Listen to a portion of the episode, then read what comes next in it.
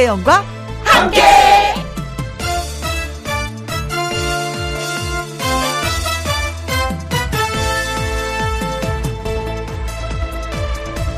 오늘의 제목 너도의 비밀 너도 밤나무라는 나무가 있습니다.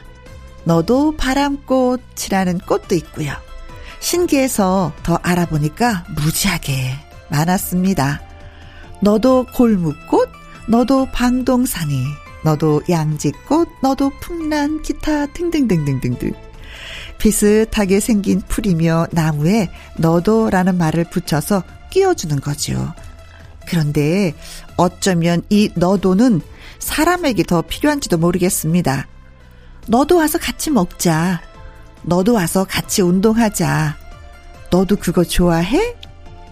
그렇게 너도 끼워주고, 너도 받아주고, 너도 챙겨주면 좋을 텐데. 뭐 그런 생각이 들었습니다. 김혜영도 참 엉뚱하다고요? 그런 걸 다 생각한다고요? 왜냐면요. 나도 그 너도에 끼고 싶어서 그런 겁니다. 2021년 3월 20일 토요일 김혜영과 함께 출발합니다. KBS 이라디오 매일 오후 2시부터 4시까지 누구랑 함께 김혜영과 함께 2021년 3월 20일 토요일 오늘의 첫 곡은 자전거 탄 풍경에 너에게 난 나에게 넌이었습니다. 자, 광고 듣고 와서 다시 만나 뵐게요. 김혜영과 함께 노래 듣고 와서 토요일의 남자 가수 신성 씨와 사연 창고 문 열어드리도록 하겠습니다. 0354님의 신청곡이에요. 하춘아 씨의 노래입니다. 마산항에 비가 내린다.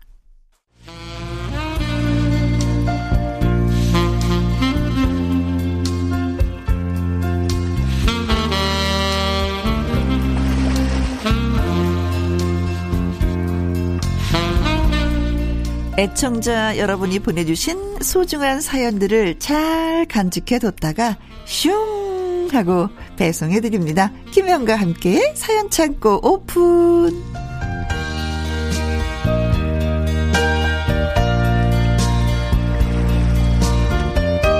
멋진 사연 창고지기 트롯 샛별 가수 신성 씨입니다. 어서 오세요.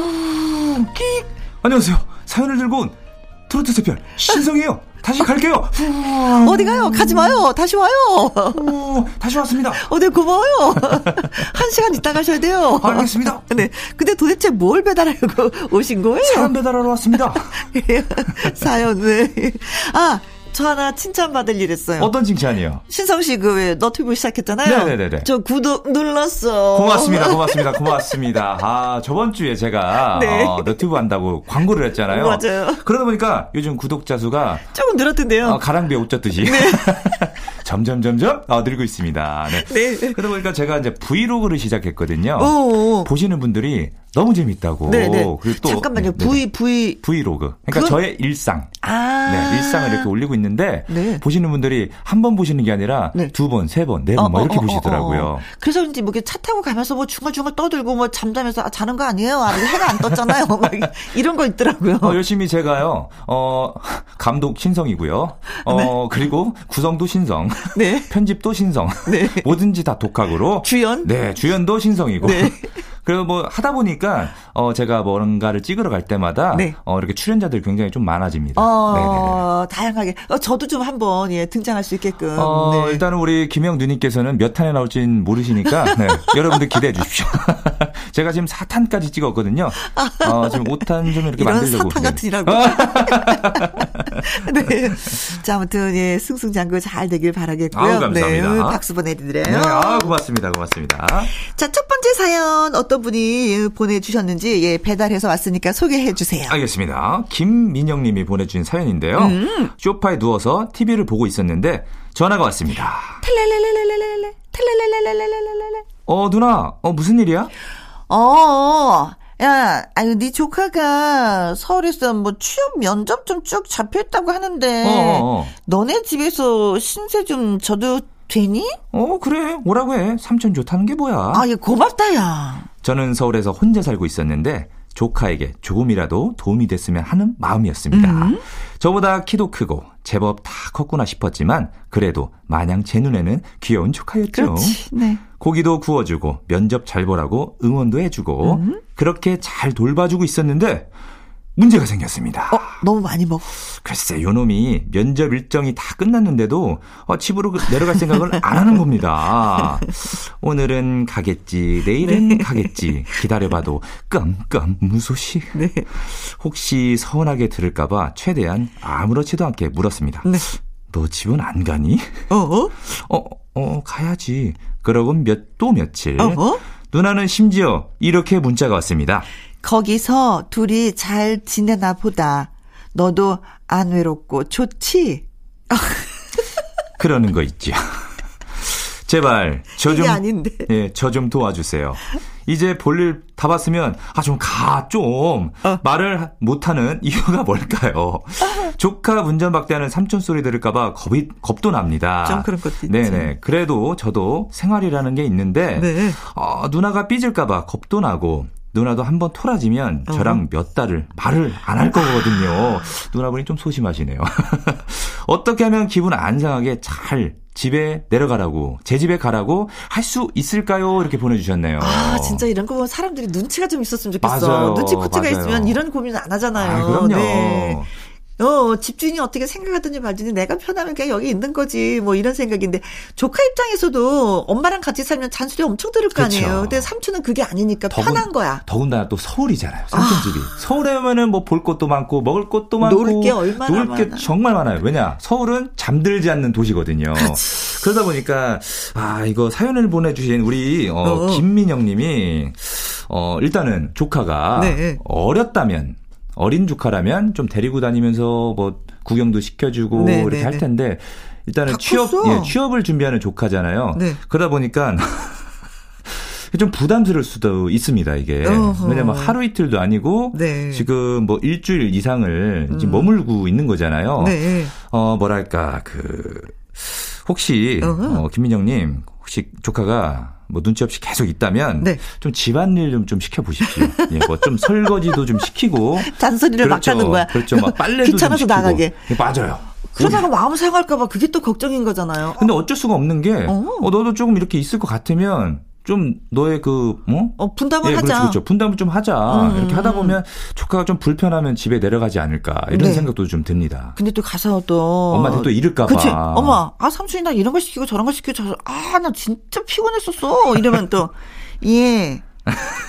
누난데 미녀가 나 좀 섭하더라. 그래서 애가 어쩌다가 한 번 간 건데 너 그렇게 일을 시켰다면서 뭐 이러면 또 이게 또 곤란하잖아요. 근데 어쩔 수가 없는 게 어. 이게 성인이잖아요. 그렇죠. 이게 더군다나 집이 원룸이라면은 더 불편합니다. 그치. 예, 혼자 사는 사람들은 자기만의 공간과 그 리, 그러니까 패턴이 있거든요. 네네네. 네. 누군가 와가지고 있다면은 불편하지. 예, 그렇죠. 좀 불편할 수가 불편하지. 있거든요. 네, 또 조카니까 또 조심스럽기도 하고 네. 흠잡히지 않으려면은. 맞아요, 네. 맞아요. 근데 신성 씨 같은 경우에는 저는 혼자 살잖아요. 네. 진짜 누군가가 친척이 와서 있어 본 적이 있었어요? 어, 안 그래도 요 며칠 전에 네. 이제 저희 조카가 어. 어, 대학생이 돼가지고 지금 서, 예, 서울로 지금 자취를 하고 있거든요. 네. 그래서 제가 가끔가다 이렇게 돌봐주려고 어제도 갔다 왔는데, 네. 어, 그러니까 누나가 어. 이제 조카 행여라도 조금 먹는 거 부족할까봐 음. 그렇게 보내주는데 제가 어제 갔는데 냉장고를 열어봤는데 네. 먹을 게 굉장히 많더라고요. 아. 정말 많더라고요. 네.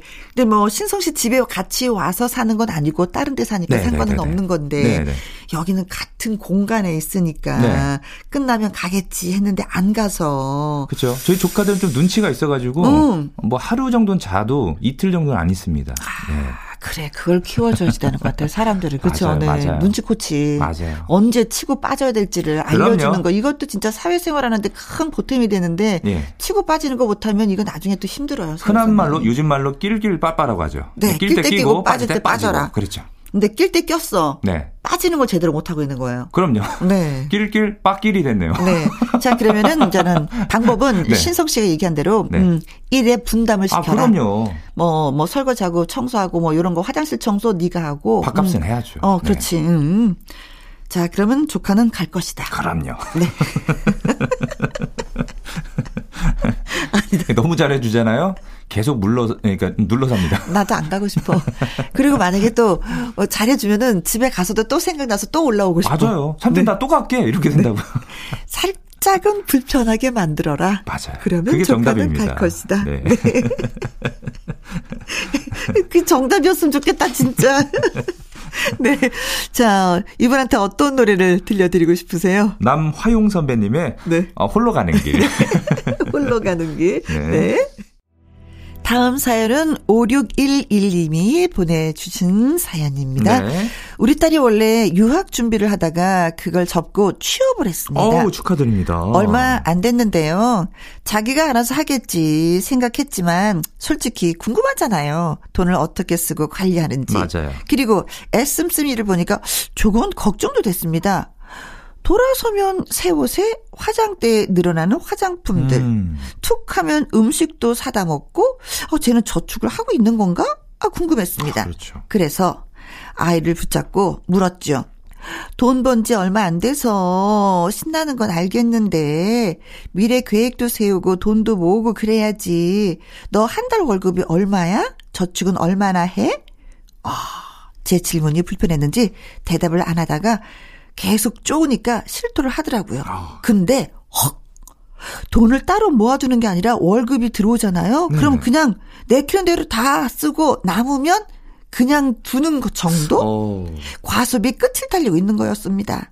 잔소리를 시작했죠. 소비 습관을 잘 들여야지. 그렇게 과소비를 하면 어떻게 해? 어? 그랬더니 애가 하는 말. 뭐 앞으로 죽을 때까지 일할 건데 천천히 모으면 되지. 어, 나도 그동안 공부하느라고 쪼들리느라고 고생했어. 쓸 자격 있다고. 그리고 내가 용돈 받는 어린애도 아닌데 다 알아서 해. 아, 이 철부지를 어쩌죠? 이제 저도 돈 번다 이거죠? 여태 먹여주고 재워준 게 누군데 괘씸합니다. 확 통장을 그냥 앞세버리고 싶습니다. 아. 혜영 언니네 애들은 어때요? 언니도 아이들의 재정 상태를 잘 알고 있나요? 얘 말처럼 제가 너무 간섭하는 건가요? 조언 좀 해주세요. 음. 하셨습니다. 어우. 어, 일단은 네네. 엄마 돈을 갖다 쓰지 않는 거에 대해서는 안심이네요. 그렇죠. 엄마 돈을 이렇게 펑펑 쓰면 진짜 열받지. 너무 열받죠. 어, 근데 자기가 벌어서 쓰는 거잖아요. 맞아요, 맞아요. 음. 어, 일단은 사연을 보니까 아, 저도 사회 초년생일 때 네. 어, 저도 어렸을 때는 제 부모님께서 정말 줄 때만 주셨어요. 아, 딱 필요할 때? 네, 필요할 때만 주셔가지고 따로 이렇게 제가 막 용돈을 많이 받고 그러진 않았었거든요. 음. 그래서 저도 일을 하면서 월급을 받다 보니까 일단 돈이 생기잖아요. 그렇죠. 그러다 보니까 막 옷도 사게 되고 더군다나 또 차를 끌고 다니니까 음. 기름값도 들어가잖아요. 그 주말만 되면 막 놀러 가고 싶어가지고 음. 막 기름 넣고 놀러도 다니고 먹을 것도 먹고 하다 보니까 차가 있으면 자꾸 놀러 네, 가고 네, 싶어져요. 맞아요, 맞아요. 그러다 보니까 아, 저희 어머, 저희 엄, 어머니가 굉장히 걱정을 하는 거예요. 음. 또 도대체 저축은 하고 있는 거냐고. 그렇 죠. 어른들은 다 똑같구나. 네. 걱정을 하죠. 그래서 이것저것 쓰다 보니까 뭐 핸드폰 요금에 뭐 보험료에 음. 이것저것 그것도 나가는 돈이 제가 그때 당시만 해도 한 4, 50만 원 정도 됐어요. 네. 예. 그러다 보니까 남는 게 없더라고요. 이게 어. 옷도 사고 뭐도 해야 되고 뭐도 해야 되니까 네. 아, 그러다 보니까 진짜 저축이라는 거는 할 수가 없었던 어, 예, 그런, 그런 시기가 예, 있었습니다. 그래서 어, 제가 이제 따로 이제 그 가수로 넘어오면서 음. 생활고를 겪어봤잖아요. 그치. 돈에 대한 소중함을 그때부터 알게 됐더라고요. 아. 함부로 안 쓰게 되고 네네네네. 아낄 땐 좀 아껴주고. 어. 네, 그때부터 좀 생활력이 조금 조금씩 생기기 시작하더라고요. 네네네네네. 어, 근데 그게 되게 중요해요. 우리나라는 음, 부모 밑에 있다가 결혼하면서 분가하는 경우들이 많이 계시잖아요. 네. 그러니까는 돈에 있어서 이렇게 고민을 하지 않고 재정에 있어서 그렇게 심각하게 생각하지를 않았었어요. 네. 근데 요즘에는 독립을 해 보니까 아주 절실하게 느끼는 거지. 그렇죠. 겪어봐야 절실하게. 됩니다. 네. 네네. 엄마가 얼마를 주면 이걸로 생활을 해야 되는 거고요. 네. 내가 버는 돈에서 해결을 해야 되는 거야. 그, 그 독립이 아주 중요해요. 네. 그 우리 김영 누님의 따님들은 네. 좀 어떻습니까? 큰 딸은 악착같이 모아요. 아, 생활력 네. 굉장히 많아요. 네. 둘째 딸. 통장이 걔는 몇 개가 돼요. 아, 응. 아, 재테크 조금씩 조금씩 조금씩 이렇게 나눠서 둘째 딸은 네. 어 통장이 몇 개 있습니까? 엄마가 10원을 주면 네. 어 100원어치 있습니까? 아니 9원을 써요. 아, 1을 남기고. 1원은 갖고 있어. 어. 그리고 아빠가 100원을 주면 10원은 갖고 있고 90원은 어디로 날라가고. 일단 9%를 쓴다는 거예요. 어, 어, 어, 그렇죠. 그러면서 하는 말은 네. 어, 돈을 써야 음, 경제가 돌아가. 돌아서 경제가 돌아. 근데 맞는 얘기긴 해요. 맞는 말인데 네. 네가 경제를 안 돌려도 돌아간다. 제가 얘기하죠. 그럼 큰 따님은 누굴 닮은 것 같습니까? 큰 딸은 아빠가 좀 알뜰살뜰하고 아, 저도 좀 그런 편이었거든요. 네네. 왜냐면 저희 때만 하더라도 이제 집집마다 다 힘든 상황이었잖아요. 경제적으로. 그러니까 좀 어려웠던 시기였으니까요. 내가 벌어서 내가 쓰는 게 아니라 내가 벌어서 엄마를 갖다 드려야 아, 되는 상황이었었어요. 아, 너무 너무 진짜 효녀시다. 어, 아. 그래서 내가 쓰기보다도 통장을 다 엄마를 갖다 드리면 월급을 엄마는 거기서 이제 몇 푼에 저한테 용돈을 주시는 와. 거죠. 그럼 그 용돈을 쪼개서 또 쓰는 거죠. 혹시 시집 가실 때 어머니께서 그거를 이렇게 주셨나요? 어, 그렇진 않았어요. 그래서 제가 시집 갈 때 통장이 아무것도 없었어요. 아. 그랬더니 큰 언니가 네네. 시집 간 언니가 너 통장이 있니? 그래서 어 나 그런 거 없다고 다 엄마 갖다 드려서 했더니 그러지 마라. 이제 너도 통장이 하나 있어야지 된다. 네 이름으로. 그래야지 결혼하고 나서도 조금의 그 여기저기 쓸 때가 있는데 그때 돈 없으면 서럽다. 그래서 제가 통장을 하나 그때 하나 만들었던 음. 것 같아요. 음. 결혼하기 1년 전에. 저축 예, 예. 통장을요? 네. 와. 그래서 이제 엄마 돈 갖다 드리면서 이제 네. 조금씩 남겨가지고 제 이름으로 통장을 넣었죠. 음. 음. 그래서 그런지 아이들은 좀 더 알뜰살뜰한 편이긴 한데 근데 이것도 네. 어느 정도 돈을 쓰다 보면은 아 내가 이러지 말아야지 하는 그 깨우침이 와요. 맞아요. 일단은 지금은 네, 네 사고 싶은 게 너무, 너무 많았던 많죠. 거야. 어. 엄마 밑에서 있다가 돈이 없었으니까 이것도 사고 싶었고 저것도 사고 다 참았어. 근데 내 돈에 내 수중에 돈이 들어오니까 사고 싶은 거야. 조금만 더 기다려 주시면 예 되지 않을까 맞아요, 싶습니다. 맞아요. 그리고 네. 어머니가 너무 돈을 많이 쓴다라고 생각할 때 예. 너 생활비 좀 내놔라. 어. 응. 어. 넌왜 여태까지 다 공짜고 네가 번 거 네가 왜 다 쓰니? 여태까지 키워준 것도 있고 네가 앞으로 돈을 버니까 생활비 좀 다오. 네 월급의 몇 퍼센트 내놔라. 그래서 그거를 쓰셔도 되고 아니면 그걸 저축해서 따님 드려도 되고. 나쁘지 않습니다. 네. 아우. 저는 그렇게 해보는 건 어떨까요? 현명한, 예, 예 현명한 예, 어, 답이었습니다. 어, 갑자기 얘기하면 또 이게 어색해서 잘 안 되니까 집 안방에서 이불을 뒤집어 쓰고 연습을 하세요. 자연스럽게. 예. 곰곰이 생각해보니까 좀 안 되겠다. 음. 아니면 너 나가서 살아라. 최선 엄마가 밥하고 빨래하는 그 값은 좀 다오. 난 공짜로 이제 해주기 싫다. 네, 어머니 뒤늦게 후회하시기 전에 빨리 말씀하세요. 최진희의 뒤늦은, 후회. 후회. 김희영과 함께 사연 창고 가수 신성 씨와 함께하고 있습니다. 자, 세 번째 사연 소개해 주세요. 네, 배주연 님이 보내주신 사연입니다. 네. 늦둥이를 낳고 복지 간지 얼마 안 됐습니다. 와, 이거 힘든 일인데, 아, 어머, 축하드립니다. 네, 애 보는 게 너무 힘들어서 차라리 일하는 게 편하겠다 생각한 게 한두 번이 아닙니다. 음. 그래서 회사 일을 하면서도 활기차게 열심히 처음엔 룰루랄라 신나게 다녔는데 네. 그런 저에게 다들 너무 하더라고요. 왜, 왜, 왜요? 정신 차려보니 제 일이 아닌 것까지 다 제가 하고 있는 거예요. 너무 신나게 하셨구나. 그러니까요. 다 같이 진행하는 프로젝트가 있었는데, 어, 자기가 꼼꼼하게 일하니까 좀 도와주라. 나 이거 기한이 내일까지인데, 주현 씨가 좀 봐줄래? 어. 그러면 저는, 네, 주세요. 하고 도와주다 보면, 어느덧 마무리는 제가 짓게 되고 그 일의 책임자는 다른 사람이니까 공은 다 그 사람이 그렇지. 가져가고 이런 경우가 한두 번이 아닙니다. 음. 이봐요. 지금 저한테 힘든 일 다 떠넘기시는 거예요? 각자 일은 알아서 각자가 합시다. 네? 드라마 여주인공은 당차게도 외치던데 그게 맘처럼 그게 쉽지가 않았습니다. 음. 계속 얼굴 보고 지낼 사이에 딱 잘라 거절할 수 없고 싫은 내색 하기도 힘듭니다. 네. 제가 소심해서 그런 걸까요? 친구들에게 상담하니까 부탁 거절하기 힘들면, 음. 어, 뭐, 일을 대충 해줘라. 그럼 더는 안 그럴 거 아니냐? 그러는데, 네. 회사 일을 대충 했다가 단체로 깨지면 큰일이잖아요. 그렇죠. 머리가 아파서 요즘은 출근만 하려고 하면, 아휴, 한숨이 어... 나옵니다. 그냥 일 그만두고 아이나 키우며 사는 게 낫나 한 번도 안 해봤던 생각마저 드는 거 보니 네. 엄청 스트레스를 받고 있나 봐요. 에이크. 제가 좀 편해지려면 어쩌면 좋을까요? 이렇게 보내주셨네요. 아, 글쎄. 아니, 진짜 마음이 너무 착하셔. 너무 부탁을 다 들어주네. 네, 네, 네. 회사 일을 어. 혼자 다 하시는 느낌이에요. 그쵸? 아, 진짜 착하신 분들이 사회생활 하면서 이렇게 직장 일을 하잖아요. 네. 스트레스를 너무 받습니다. 아. 남의 거절을 부탁하기가 어려워가지고, 그쵸. 네. 아, 사람들도 양심이 없지. 그리고 공은 또 본인이 다 가져가는 맞아요, 거잖아요. 맞아요. 어, 일은 누가 했는데. 약간 뭐 이런 말이 있지 않습니까? 어, 호의가 계속되면, 음. 어, 권리인 줄 안다. 그렇지. 예, 진짜 음. 이렇게 한 번 부탁식으로 했다가 음흠. 계속 해주면은 그게 네. 버릇이 되거든요. 근데 사실은 또 그런 거 있어요. 어떤, 잘하잖아요? 네. 계속 부탁하게 돼요. 맞아요. 나보다 잘하고. 잘한다고 해서, 어, 어 너무 잘한다, 잘한다 이게 아니라 더 시킵니다, 일을. 그렇지. 네. 그런 건 있어요. 어, 저도 잘한다 잘한다 하면 더 잘하는 사람이거든요. 저도 그래요, 저도. 아, 그래요? 어, 잘하네? 하면은 저는 그런 말이 있어요. 그, 열 마디 중에 뭐 아홉 마디의 칭찬보다 한 마디의 뭐 쓴말이 네. 약이 된다. 안 됩니다, 약이. 저는 아홉 마디가 더 약이 됩니다. 나도 네. 나도 잘한다 잘한다. 더 잘하는데 네, 네. 뭐야 이거 이거 아 그러면 또 바로 또 실수해. 맞아요. 그런 건 있어요. 근데 이분이 그런 케이스예요. 그렇죠? 그러니까요. 음. 이러다 보면은 우리 배주 배주연님이 네. 혹시라도 번아웃이 오지 않을까. 네, 오죠. 네. 근데 그런 거는 있어요. 어떤 거요? 어, 짧게 보면 번아웃이 오고 어, 스트레스 받고 그만둬야지. 하지만 이걸 길게 보잖아요. 네. 그럼 다 주위 사람들이 알아요. 인정해 주니까. 예. 일 잘한다는 왜냐면 거를. 이 일은 누가 했네. 맞아요. 아, 이거는 주연 씨가 한 거야. 지난번에도 주연 씨가 하고 그 전에도 주연 씨가 하고 지금 것도 주연 씨가 한 거야.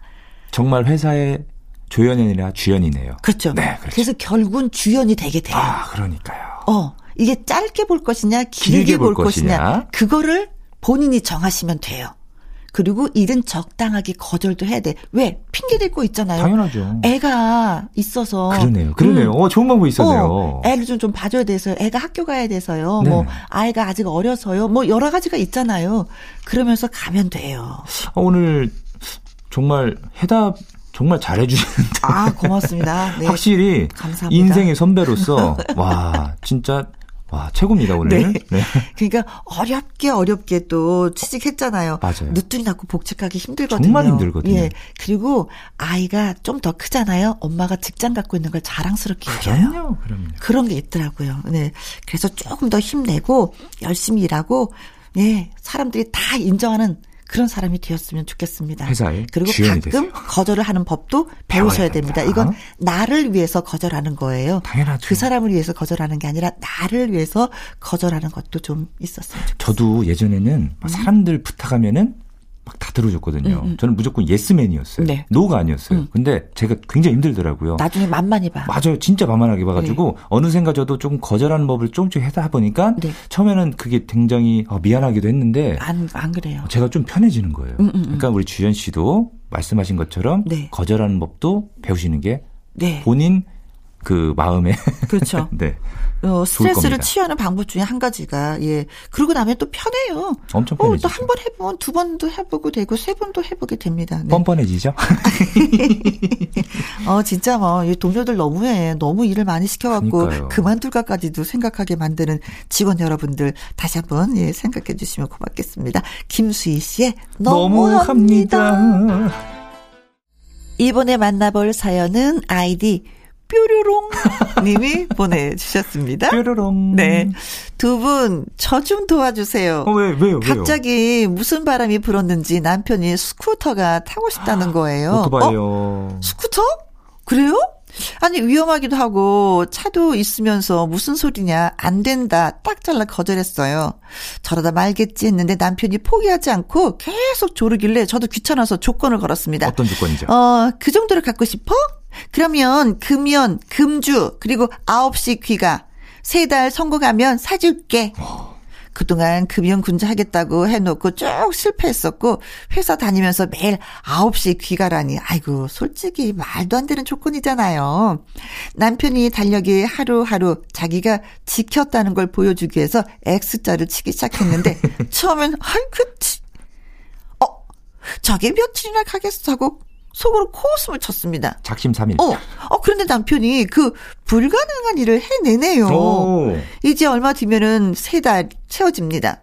벌써 신나서 타고 싶은 스쿠터 사진 보내고 난리 났습니다. 아. 뾰로롱님한테 보내는구나. 네, 나 이거 그렇죠. 사고 싶어 이러면서 저는 속이 타요. 진짜 속이 탑니다. 스쿠터 일단 너무 위험하잖아요. 그렇죠, 본인만 조심해서 될 것도 아니고 혹시 다치기라도 하면 어떡해요. 그리고 사놓고 얼마 타지 않을 것 같아요. 저는 절대 못 지킬 거라고 생각하고 조건을 걸었는데 어떡하죠? 뱉은 말이 있어서 뭐라고 하지도 못하겠고 그냥 얼굴에 철판을 깔고 나 몰라 갑자기 생각이 바뀌었어. 안 돼. 무조건 안 돼. 이렇게 말해볼까요? 아, 이대로 스쿠터를 사줘야 하나요? 어, 제가 늙습니다. 아, 야 이거는 진짜. 네. 근데 이게 오토바이하고 스쿠터하고 다른 거 아니에요? 똑같습니다. 스쿠터가 오토바이입니다. 아니, 그. 그러니까 오토바이도요. 네. 종류가 있어요. 어. 어, 1000cc 이상이 있고, 이제 100cc 이상이 있고 음? 그 밑에 이제 100cc 이하가 있어요. 음. 이제 스쿠터는 좀 작은 그렇죠. 예, 작은 오토바이. 네. 그러니까 옛날에 그왜 어, 예, 일본 같은 데그 아주머니들이 장 보고, 장 보러 갈 때 타는 게 그 스쿠터라고 저는 알고 있었거든요. 제가 소리로 표현해 드릴게요. 네. 천cc 이상은, 음, 이거고요. 어, 어. 100, 그러니까 100cc 이하는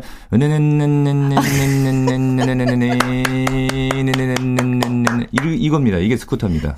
네. 네. 혹시 모르시는 분이 있을까 봐요. 리듬감이 있는데. 네네네, 그렇죠. 근데 이거는 스쿠터는 이걸 타고 뭐 먼 거리를 가는 것도 아니라 동네에서 타겠다는 거 아닐까요? 어, 제가 봤을 때 그, 그 클래식 오토바이 조그만 스쿠터 있어요. 굉장히 이쁜 거 있어요. 아마 음. 그거를 사고 싶어 하시는 것 같아요. 음. 네. 그래도 위험합니다. 왜냐면 네, 네발 달린 자동차도 굉장히 그치. 위험한데 오토바이 더 위험하거든요. 그렇지. 요새는 또 골목골목 차가 또 얼마나 많나. 더군다나 그쵸? 요즘 같이 따뜻할 때 네. 저도 어디 가다 보면은 옆에 막 오토바이 부대들이 막 오도동 오도동 그치. 오도동 오도동 하면서 막 엄청나게 많아요. 네네. 네. 네. 그분들 보면서 아다다다다 하면 가는데 멋있어 어. 보이긴 합니다. 네. 네. 더군다나 남자들은 또 오토바이 로망이 있거든요. 가죽 잠바, 가죽 그 장화 딱 신고 헬멧 쓰고 그냥 그죠 그죠. 어다당 어다당 어다당 하면서 막. 어 오토바이 탈 때 만세 잡고 딱 하는 거 있잖아요. 그게 얼마나 더 이게 손이 올라가냐에 따라 네 그분들 아시죠? 누가 더 높이 잡느냐. 네. 그게 되게 웃긴데 그분들 사이에서는 그게 굉장한 멋이죠. 그렇죠. 네. 근데 어떻게 약속은 했으니까. 더군다나 약속을 안 지키셨던 남편분이 그렇죠. X를 치면서 지금 세 달을 다 채워가고 있다고 근데 이게 하잖아요. 남자분이 술 드시고 이게 담배 피시는 분이 다 저기 금연 금주했다는 거는 진 대단한 거예요. 이분이 뭔가 한번 해보겠다. 정말 각오를 예, 예, 네. 다진 거거든요. 네. 저는 사드려야 된다라고 생각합니다. 아, 근데 또 이제 아내분이 네. 좀 걱정이 되는 거잖아요. 네, 걱정은 되지만 약속은 네. 약속이니까. 네. 네. 혹시 타다가 안 타면은 음. 어, 땡땡 마켓에 올리셔 파세요. 네. 근데 사실은 네. 차를 사고 있, 차를 타도 위험해요. 사고의 위험은 그럼요. 있고, 예, 뭘 해도 다 반반의 위험은 있어요. 맞아요, 맞아요. 예, 스쿠터도 마찬가지입니다. 사 드리면서 더 조심해서 타라고 일러주시면, 네. 안전 장비를, 안전 장비도 같이 사 주셔야 돼요. 헬멧. 그렇죠. 그리고 이제 그 보호대 있잖아요. 그렇죠. 무릎하고 네네네네. 팔꿈치 뭐 이런 거, 네. 두툼한 신발부터, 맞아요, 예, 다 좀 돈 더 쓰셔야 되겠는데요. 아, 일단 진짜 정말 대단하신 것 같아요. 우리 야, 남편분이. 금전금지를 성공하시다니. 야, 이거 힘든 일이거든요. 아, 직장인이 9시까지 퇴근 이거 힘들거든요. 힘든 걸 해내셨습니다. 진짜 멋있습니다. 네, 네. 그만큼 저는 힘든 걸 해낸 만큼 사고 내지 않고 조심스럽게 타지 않을까 싶습니다. X 하루하루 칠 때마다 아내분은 더 조급해지는 거죠. 네. 채워질 때마다. 저, 저는 남편한테 금메달을 하나 진짜 걸어드리고 싶네요. 아, 그러니까요. 아, 네. 그래서 제 노래를 준비했습니다. 사랑의 금메달. 신성. 성.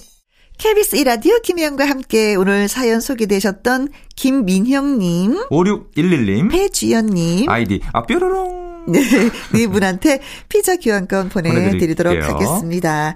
2부에는 아주 특별한 초대석 주인공 음악 천재라고 하는 분입니다. 누구죠? 네. 기다려 주세요. 자, 1부 마무리 거군요. 고병희의 유리창엔 비 들으면서 저는 2부로 돌아오도록 하겠습니다. 음. 신성 씨, 고맙습니다. 다음 주에 또 올게요. 저는 이만 갑니다. 부릉, 부릉, 부릉, 부릉,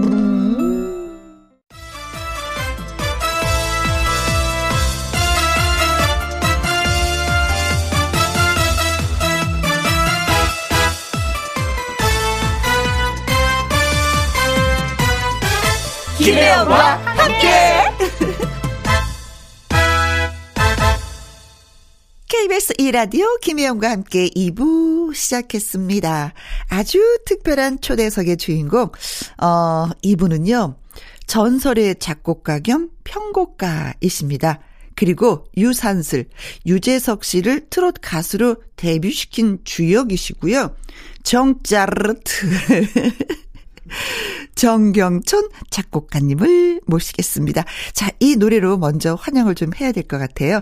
정경천 작곡, 나훈아 작사, 유진아의 미운 사내. 김혜영과 함께.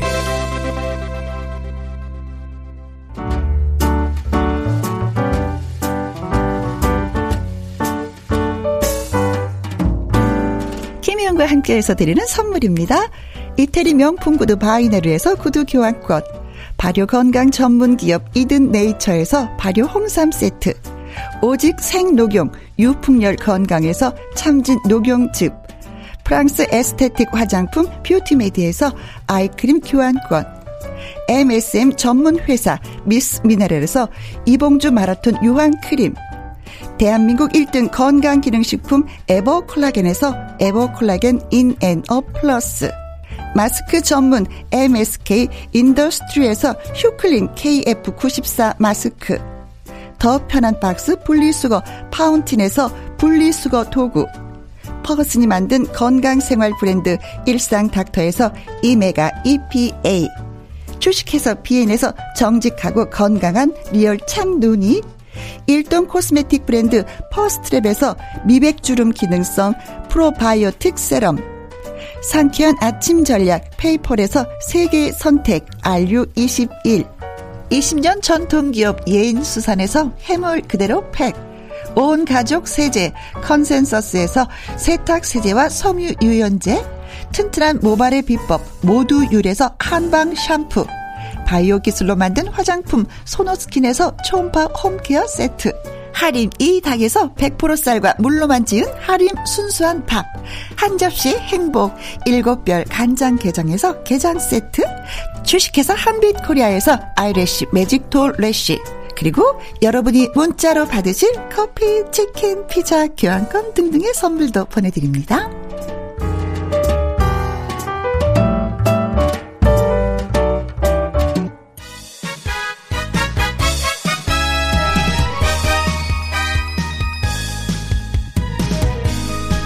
노래 한 곡이 만들어지려면 작사, 작곡하는 사람이 있어야 하고요. 음, 편곡도 필요합니다. 작곡가면서 천지적인 편곡 실력으로 그 분야에 탑이 된 분이 계십니다. 익살스럽고 재미있는 이 사람. 어르신이라 불러도 될 세사, 어, 세월을 사셨는데도 마치 소년 같으신 분입니다. 누구일까요?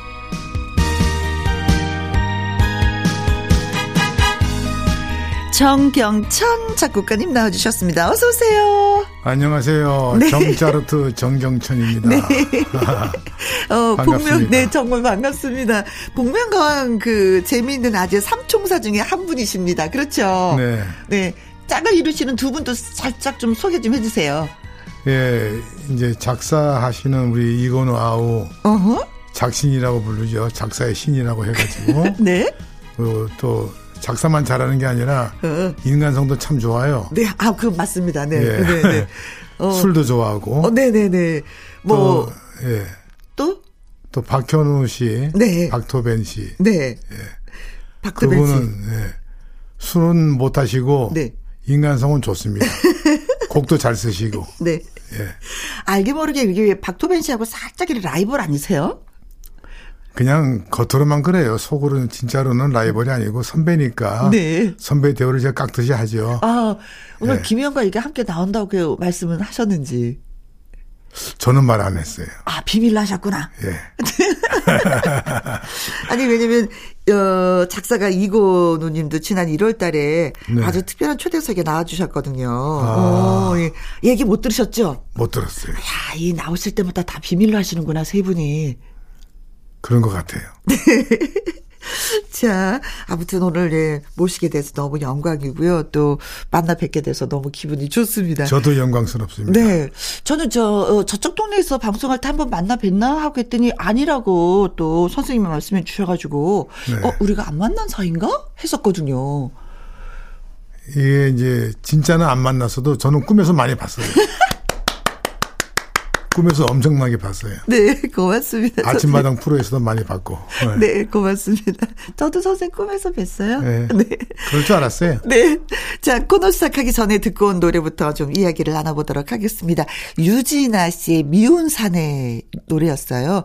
네. 편곡의 천재인데 원래 뭐 작곡가 출신이시잖아요. 그렇죠? 그렇죠. 원래 작곡부터 시작했죠. 네.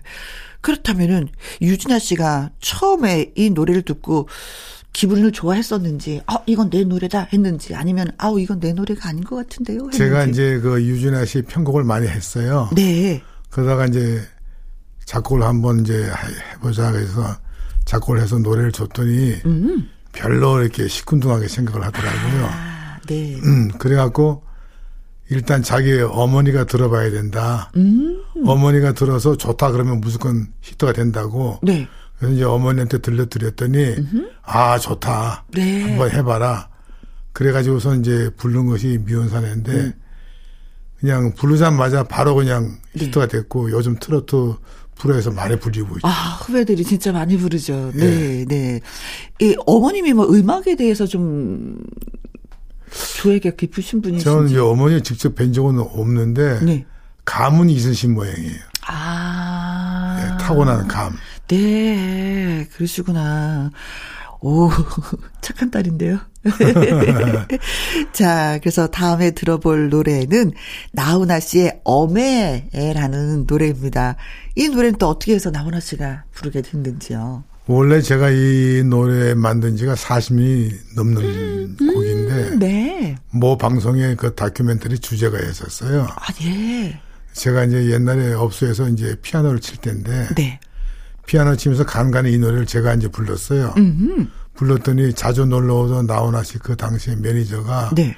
이 노래는 나훈아 씨가 불러야 된다. 아. 그래서 거의 뭐 뺏겨다시피 이제 그 곡을 뺏겼죠. 어. 그래가지고서 나훈아 씨가 이제 녹음을 하게 되는 거예요. 네. 그러고 나서 역시 히트를 쳐버리고. 역시 가왕이 부르니까 틀리구나. 아. 질이 틀려지는구나. 질이 틀려진다. 네. 아니 선생님은 어떻게 부르셨는데요? 저는 뭐 노래는 아마추어죠. 아, 네. 그래서도 아 이 노래는 나훈아 씨가 불러야 됩니다 하고 가져갔을 때 기분은 어떠셨어요? 아 좋았죠. 아 뺏긴다는 느낌보다도 네. 어 나훈아 씨가 불러주면 더 빛나겠다. 뭐 대스타가 부른다니까 뭐 네. 마다할 이유가 없죠. 그렇죠. 뭐 만들어서라도 뭐 드려야 될 그렇죠. 판인데 네. 있는 노래 달라는데 얼른 네. 줘야죠. 그렇죠. 네. 기분 참 좋으셨겠다, 진짜. 음. 네. 자, 그러면은 음, 나훈아 씨가 그 노래를 불렀을 때 들어보셨을 거 아니에요? 네. 어떻, 어떻든가요? 뭐 말할 필요가 없어요. 음. 워낙 잘하시는 분이니까. 네. 노래 딱 듣고 나서 아 이거는 또 분명히 또 히트다. 네. 근데 이제 나훈아 씨가 이게 방송 홍보를 많이 안 하시는 편이잖아요. 그렇죠. 그냥 부르면 그냥 히트가 되는 거예요. 아. 지금도 그랬지만 그때 당시도 그랬어요? 그렇죠. 뭐 본인이 뭐 홍보를 하거나 이런 건 별로 없어요. 네. 딱 하나 불러놓고 그냥 또 잠수 타고 있다가 네. 보면은 또 뭐 몇 곡이 히트돼 있고. 그렇죠. 아, 그런 운도 진짜 없을 거예요. 음. 오, 그죠? 음. 자, 아무튼 표현에 의하면 뺏겼다고 하셨는데 그 뺏긴 노래. 네. 정경천 작곡, 오재호 작사, 나훈아의 엄에 듣겠습니다. 나훈아 씨의 어메 듣고 왔습니다. 네. 어, 선생님도 박수가 저절로 나오죠? 어, 네. 자, 그렇다면은 궁금한 게 생겼어요. 아, 선생님은 네. 음악을 어떻게 시작하셨어요? 공부하기 싫어서요. 공부하기 싫은데 네. 그 어려운 음악을 하셨어요? 학교에서 공부하는 건 딱 질색이에요. 아, 네. 공부하기 싫어서 네. 공부를 하느니 차라리 음악 공부를 하자. 아. 같은 공부지만은. 네. 근데 이상하게 저는 음악에 관한 책을 읽으면은 음흠. 지루한 것이 없는데 네. 학교 공부 책을 읽으라면 잠이 와요. 아. 음악 공부 책을 읽으면 머릿속에 쏙쏙 다 입력이 되든가요? 예, 예. 기, 기록이 다 되고. 예. 아. 그 타고 나신 거네요, 그러면은. 그런 것 같아요. 음악에 재질이 있으신 거였네요. 네. 그걸 어떻게 어렸을 때 알았을까요? 제가 좀 똑똑했나 봐요. 어, 근데 아까 업소에서 피아노 치면서 공부를 하셨다고 하셨잖아요. 그 노래를 하셨다고 하셨잖아요. 네. 그때 당시는 피아노를 배웠다는 그 자체만으로도 진짜 어 집안이 괜찮은가 본데 이렇게 생각하던 시절이었을 텐데요. 그때 뭐 가난한 집안에서 태어나서 네. 피아노는 뭐 구경도 이제 못했죠. 아, 그럼 어떻게 피아노 공부하셨어요? 그래서 이제 악기점에 가서 피아노를 보고, 네. 아, 이런 거구나 하고 해서 이제 종이에다가 건반을 그렸죠. 아. 종이에다가 건반을 그려가지고서 소리 안 나는 피아노죠. 네. 거기서 제가 이제 혼자서 이제 독학을 했죠. 아, 종이 피아노에다가. 네. 그러다 보니까 뭐 피아노 뭐, 뭐 전문적으로 잘 치는 것도 아니고 그냥, 그냥 그런 대로. 네. 남의 노래 반주할 수 있는 정도. 아. 네. 어, 선생님한테서는 그 얘기 들으니까 풍금의 향기가 느껴져요. 풍금도 이제 그 후에 이제 풍금을 하나 샀죠. 네. 그때 이제 풍금을 싸니까. 네. 그래서 풍금으로도 연습을 많이 했고. 음. 네. 그 종이 피아노로 막 연습을 했을 때 부모님이 뭐라고 하시던가요? 거들떠도 안 보죠. 아. 무슨 음악을 하냐. 네. 기술을 배워라. 네. 기술을 배우면은 돈도 잘 버는데. 음. 그 저는 또 기술도 무슨 손재주가 있고 뭐 뭐가 머리가 있어야 기술을 배울 손재주죠. 뭐 배우든가.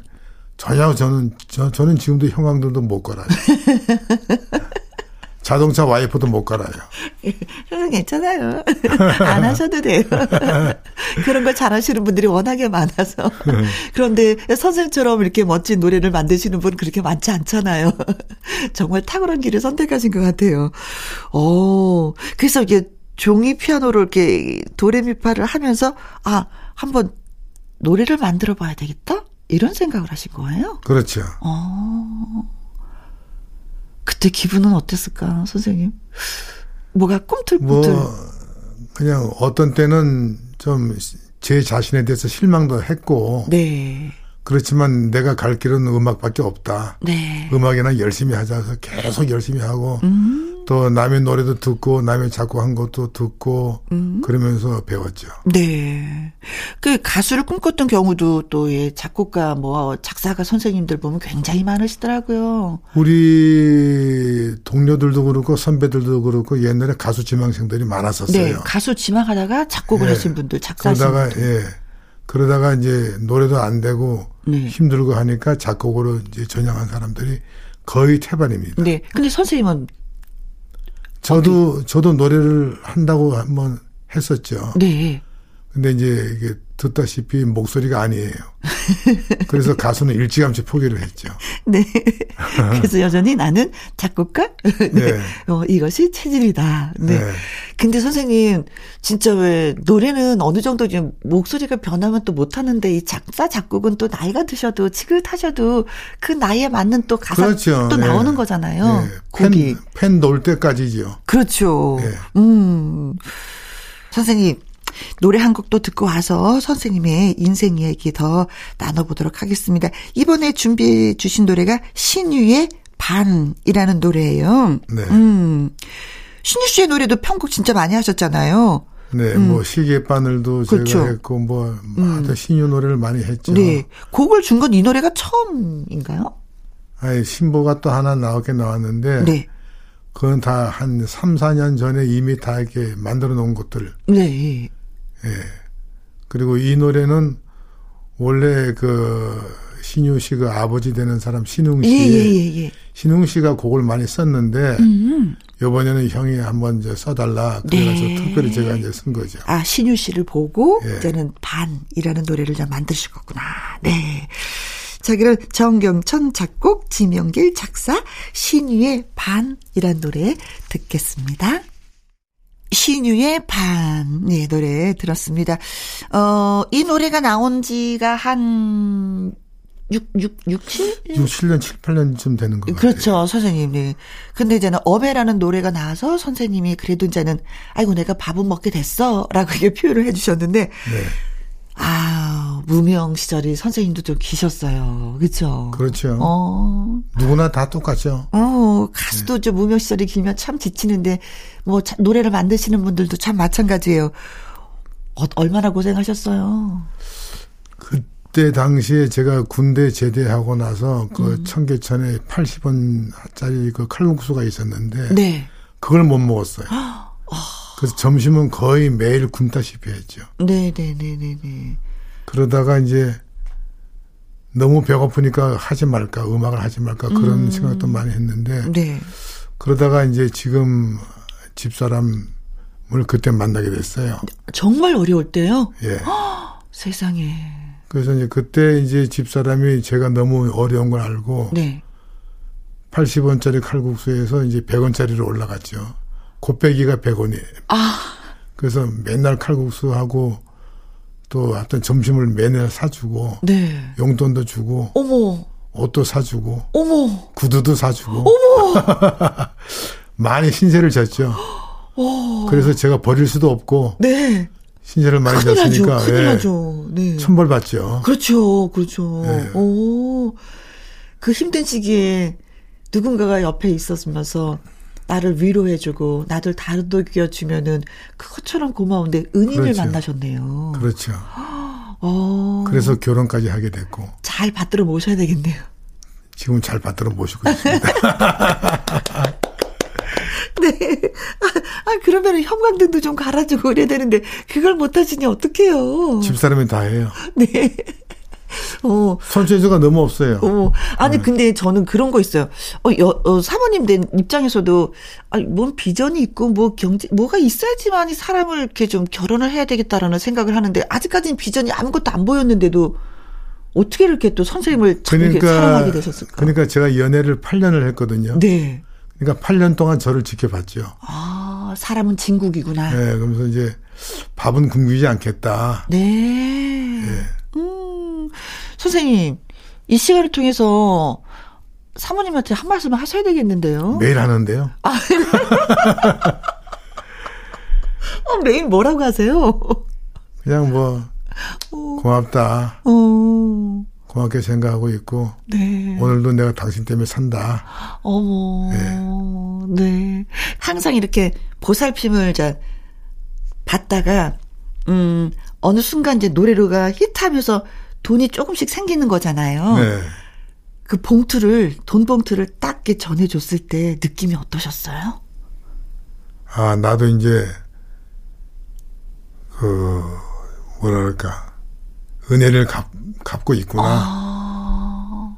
도움을 받은 거를 이제 내가 돌려줄 때도 됐다. 네. 그 지금도 무슨 일을 해서 돈 생기면은 네. 한 푼도 떼지 않고 네. 비자금 없이 그대로 그대로 다 전해줍니다. 어, 이런 신랑감을 진짜 만나야지 되는 건데 네. 그첫 번째로 돈 봉투를 딱 사모님한테 갖다 드렸을 때 뭐라고 하시던가요? 기억나세요? 그냥 무덤덤하게 받더라고요. 어. 속으로는 뭐 생각이 많았겠죠. 네. 사실 이렇게 무덤덤하게 받으시는 분이니까 8년 동안 끊임없이 네. 끊임없이 예. 어, 뒷바라지를 해주신 것이 아닌가 생각하네요. 진짜 두 분은 천생연분이십니다. 제가 이런 말 해도 될라나 모르겠네. 옛날에 연애할 때. 네. 우리 대한민국의 톱스타 영화 배우 한테 초청을 받아서 네. 자기 생일인데 와서 피아노를 한번 쳐달라. 네. 그래서 피아노를 한번 쳤어요 집에 가서. 네. 그때 이제 영화 배우들이 많이 모여 있는데 봉투를 이렇게 주더라고요. 네. 그 집에 가서 봉투를 봤더니 100만 원이에요. 오. 그때 100만 원이면 그러니까 이렇게 생각하면 편할 거예요. 쌀 한 감에 8천 원 할 때. 세상에. 어, 지금은 막 20만 원. 그래서 그때 이제 그 봉투를 받아가지고서 그대로 저 줬죠. 네. 이제 그 돈을 받고 나서 아, 이 사람하고 살면 밥은 굶지 않겠구나. 나중에 이제 후에 들은 이야기가. 네. 네. 어, 세상에. 어머, 선생님. 지금 너무 제가 기분이 좋은 게 종이에다가 피아노를 그려서 종이 피아노를 연습을 했는데 그 유명한 배우가 피아노 좀 쳐주세요 하고 초대를 네. 했다니 선생님 피아노 공부 열심히 하셨나 봐요. 네. 아이고 박수. 네, 진짜 인기 부부십니다. 자, 이번에 들어볼 노래는 이자연 씨의 어 찬스 라는 노래네요. 음, 이 노래는 또 어떻게 또 이자연 씨가 불렀을까요? 예, 어느 날 이제 이자연 씨 곡도 제가 편곡을 많이 했어요. 음. 뭐 당신의 의미라든가 또 여자는 눈물인가 봐 이런 노래 많이 했는데. 네. 하루는 집에 있는데 놀러 왔어요. 네. 집에. 네. 놀러 와 가지고서는 선생님 곡 쓰신 거 없으세요? 그래서 있지. 음? 그래서 몇 곡만 들려주세요 해서 이렇게 들려줬는데 네. 이자연 씨도 원래는 이제 트로트 계열의 노래를 부르는데 음. 이 찬스는 이제 트로트 계열은 아니에요. 네.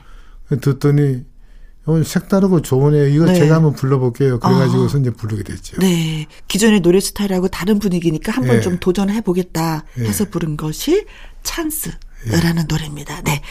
정경천 작곡, 박건호 작사, 이자연의 찬스 듣습니다.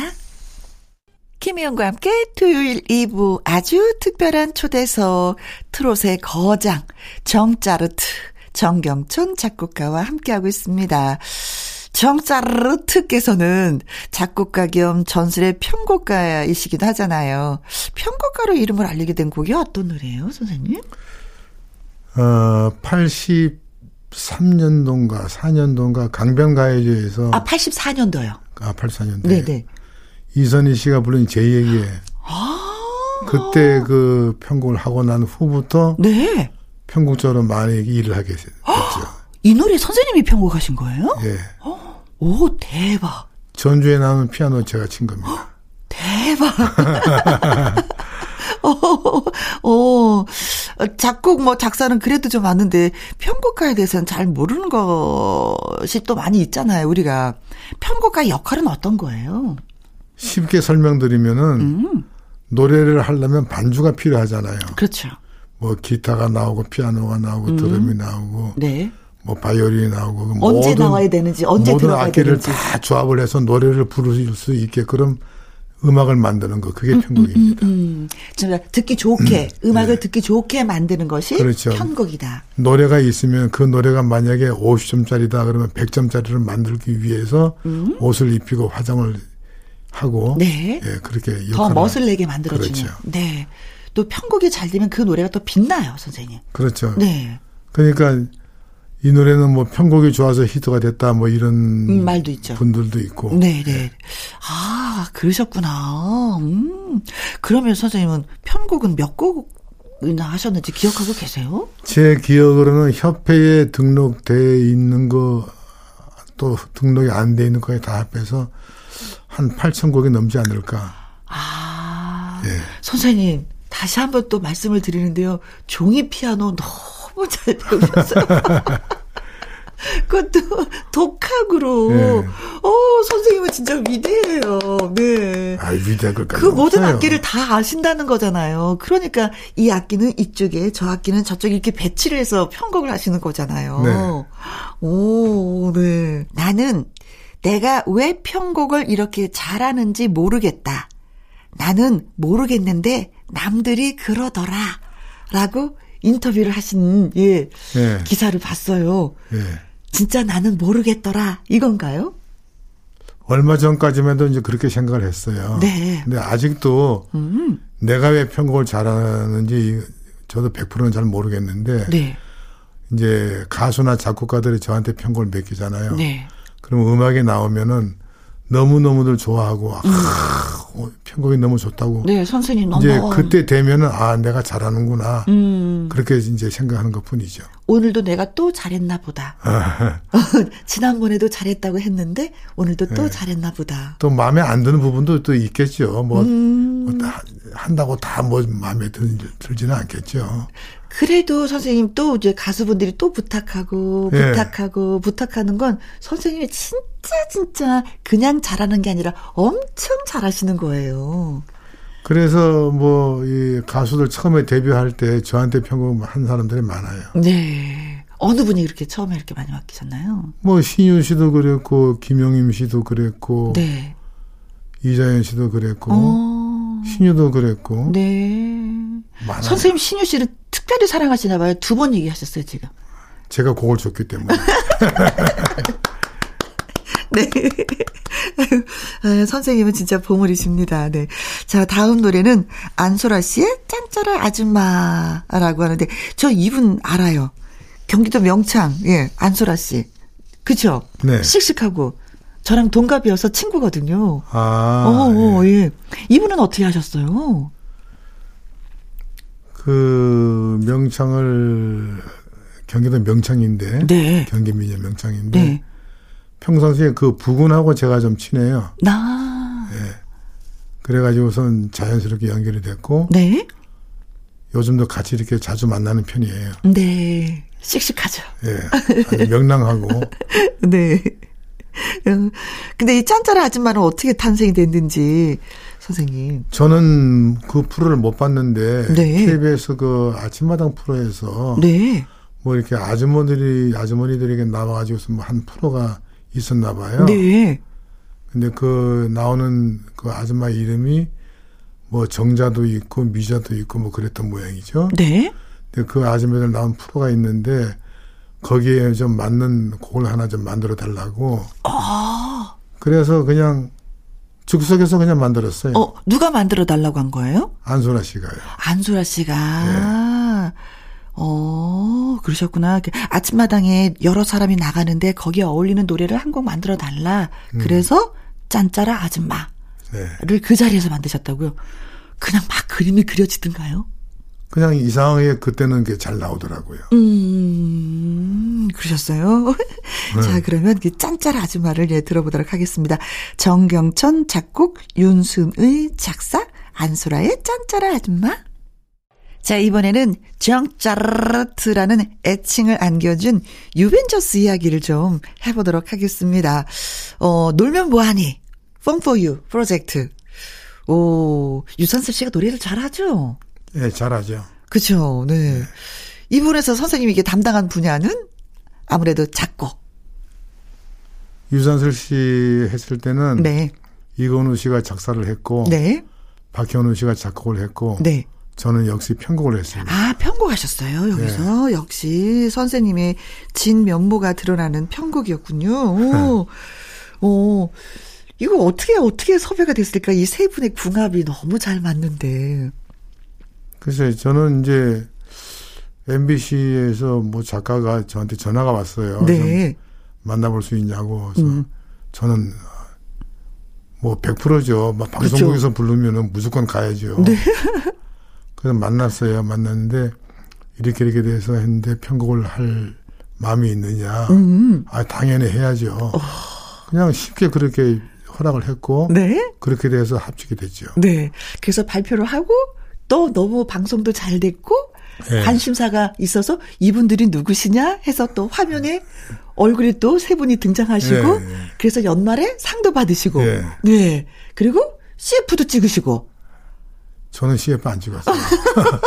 저기 박현우 씨하고 이건우 씨하고만 간단한 거 찍었어요. 저 빼고. 선생님, 선생님만 빠지신 거였어요? 그래서, 어? 그래서 이건우 씨하고 박현우 씨하고 두 분이 네. 저한테 약간 미안하게 생각하고 있더라고요. 네. 맛있는 거 좀 사달라고 하시지 그러셨어요. 음, 그 얘기 안 하셨어요? 우리 저 이건우 아우가 네. 중간에서 역할을 잘해요. 네, 그래 맞아요. 뭐 아웅다웅 앙숙인 듯하지만 환상의 호흡을 막 자랑하는 세 분 지금도 잘 지내고 계시고 그렇죠. 네, 지금도 뭐뭐 음. 뭐 삼형제죠. 그렇죠. 네. 어, 뒤늦게 이렇게 똘똘 뭉친 모습 보니까 부러워요, 선생님. 나도 나이가 들면 저렇게 환상적인 궁합으로 몇 명이 이렇게 똘똘 뭉쳐서 일을 같이 할 수 있을까? 이런 생각도 잠시 해봤거든요, 네. 세분 뵈면서. 그래서 제가 어디 이제 가잖아요. 네. 저 혼자 가면은 주위의 사람들이 알아보고선. 네. 아, 왜 두 분은 같이 안 오셨냐고. 그렇죠. 네. 그러니까 우리가 가면 항상 세 사람이 같이 이렇게 뭉쳐서 다닌 줄 알아요. 네, 네, 네. 네. 그 오늘도 또 이군우 선생님 또 오셔가지고 밖에서. 네. 저, 네, 저의 멘토입니다. 네. 네. 고맙습니다. 그런데 멘토이신 이건우 선생님이 작사를 하시고 작곡은 정경천, 노래는 정짜르트라면서 인생 라면 노래를 하셨어요, 또.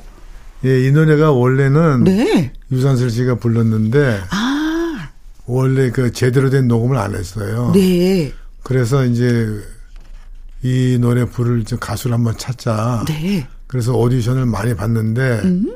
마음에 드는 가수가 안 나오니까 네. 우리 건우 씨가 네. 아, 차라리 형이 부르는 게 어떠냐. 그래서 네. 야 내가 무슨 노래를 부르냐. 아, 한번 불러보라고. 네. 그래서 녹음실에서 불렀더니 너무너무 좋다는 거예요. 오오오. 그래가지고서 음반을 내게 됐어요. 아 그래요? 예. 얼마나 좋았으면 너무너무 좋다고 또 이렇게 막 칭찬을 네. 하셨는지. 음. 제가 그래서 이, 이 건우 씨 때문에 또 가수로 또 이름이 또 날려지지 않을까 그렇게. 어, 기대해도 되겠죠. 예. 자 그럼 이 자리에서 한번 들어볼까요? 네. 네, 좋습니다. 이건우 작사, 정경춘 작곡, 그리고 노래까지 직접 하셨습니다. 팔팔 끓는 라면처럼 따끈따끈한 신곡입니다. 인생 라면. 어, 이 가사를 보면, 어, 좀 많이 힘들겠다. 그런 느낌, 힘든 네. 삶이구나. 네. 라는 생각이 드는데, 노래를 들어보니까 순수해요. 선생님의 목소리가. 그리고 담백해요. 오, 역시 이건우 선생님이 예, 듣는 귀가 있으시네요. 아, 네, 네. 어, 너무 잘 들었어요. 선생님 박수 보내드려요. 아유, 고맙습니다. 네. 어, 또 이제는 이 노래가 또 대박 나서 선생님이 또 마이크를 네. 잡고, 예, 또 가요 무대에서 한번 뵌 날이 있기를 어, 기대해 보도록 하겠습니다. 자, 그리고 또 노래 한 곡을 듣고 싶은데, 어, 진성의 진아야라는 노래네요. 나훈아 씨가 한 십몇 년 동안 잠잠하고 이렇게 활동을 안 하고 쉬고 있을 때 네. 모처럼 전화가 와서 식사는 한번 같이 하자고 음. 전화가 왔어요. 네. 그래서 같이 이제 집사람이랑 같이 가서 만났죠. 네. 그래서 그때 가서 이제 얻은 가사가 진아야인데 음. 원래 테스 형도 그때 봤거든요. 오. 그래서 테스 형이 좋으니까 그걸 좀 달라 했더니 네. 그거는 이미 곡이 완성돼 있다고 안 된다고. 아. 그래서 진아야라는 가사를 하나 얻어와서 쓰게 됐죠. 네. 그렇습니다. 네. 자, 선생님, 그러면은 정경천 작곡, 나훈아 작사, 진성의 진아야 들으면서 또 선생님하고 헤어져야 될 시간이 됐습니다. 네. 너무 구수하고 옛날 얘기 듣는 것 같고 선생님의 천재성에 다시 한번 또 놀라고 그랬습니다. 아예 천재성까지는 없고요. 네. 네. 또 고맙습니다. 네, 선생님 자리 빛내주셔서 너무 감사하고요. 늘 건강하시기 바라겠습니다. 네, 예. 혜영 씨도 감사합니다. 네, 고맙습니다. 네, 네. 자, 오늘의 끝곡은 정경천 작곡, 나훈아 작사, 진성의 진아야 들으면서 마무리하도록 하겠습니다. 저는 오늘 음, 여러분과 함께해서 너무 즐거웠고요. 내일 오후 2시에 다시 뵙도록 하겠습니다. 지금까지 누구랑 함께 김희영과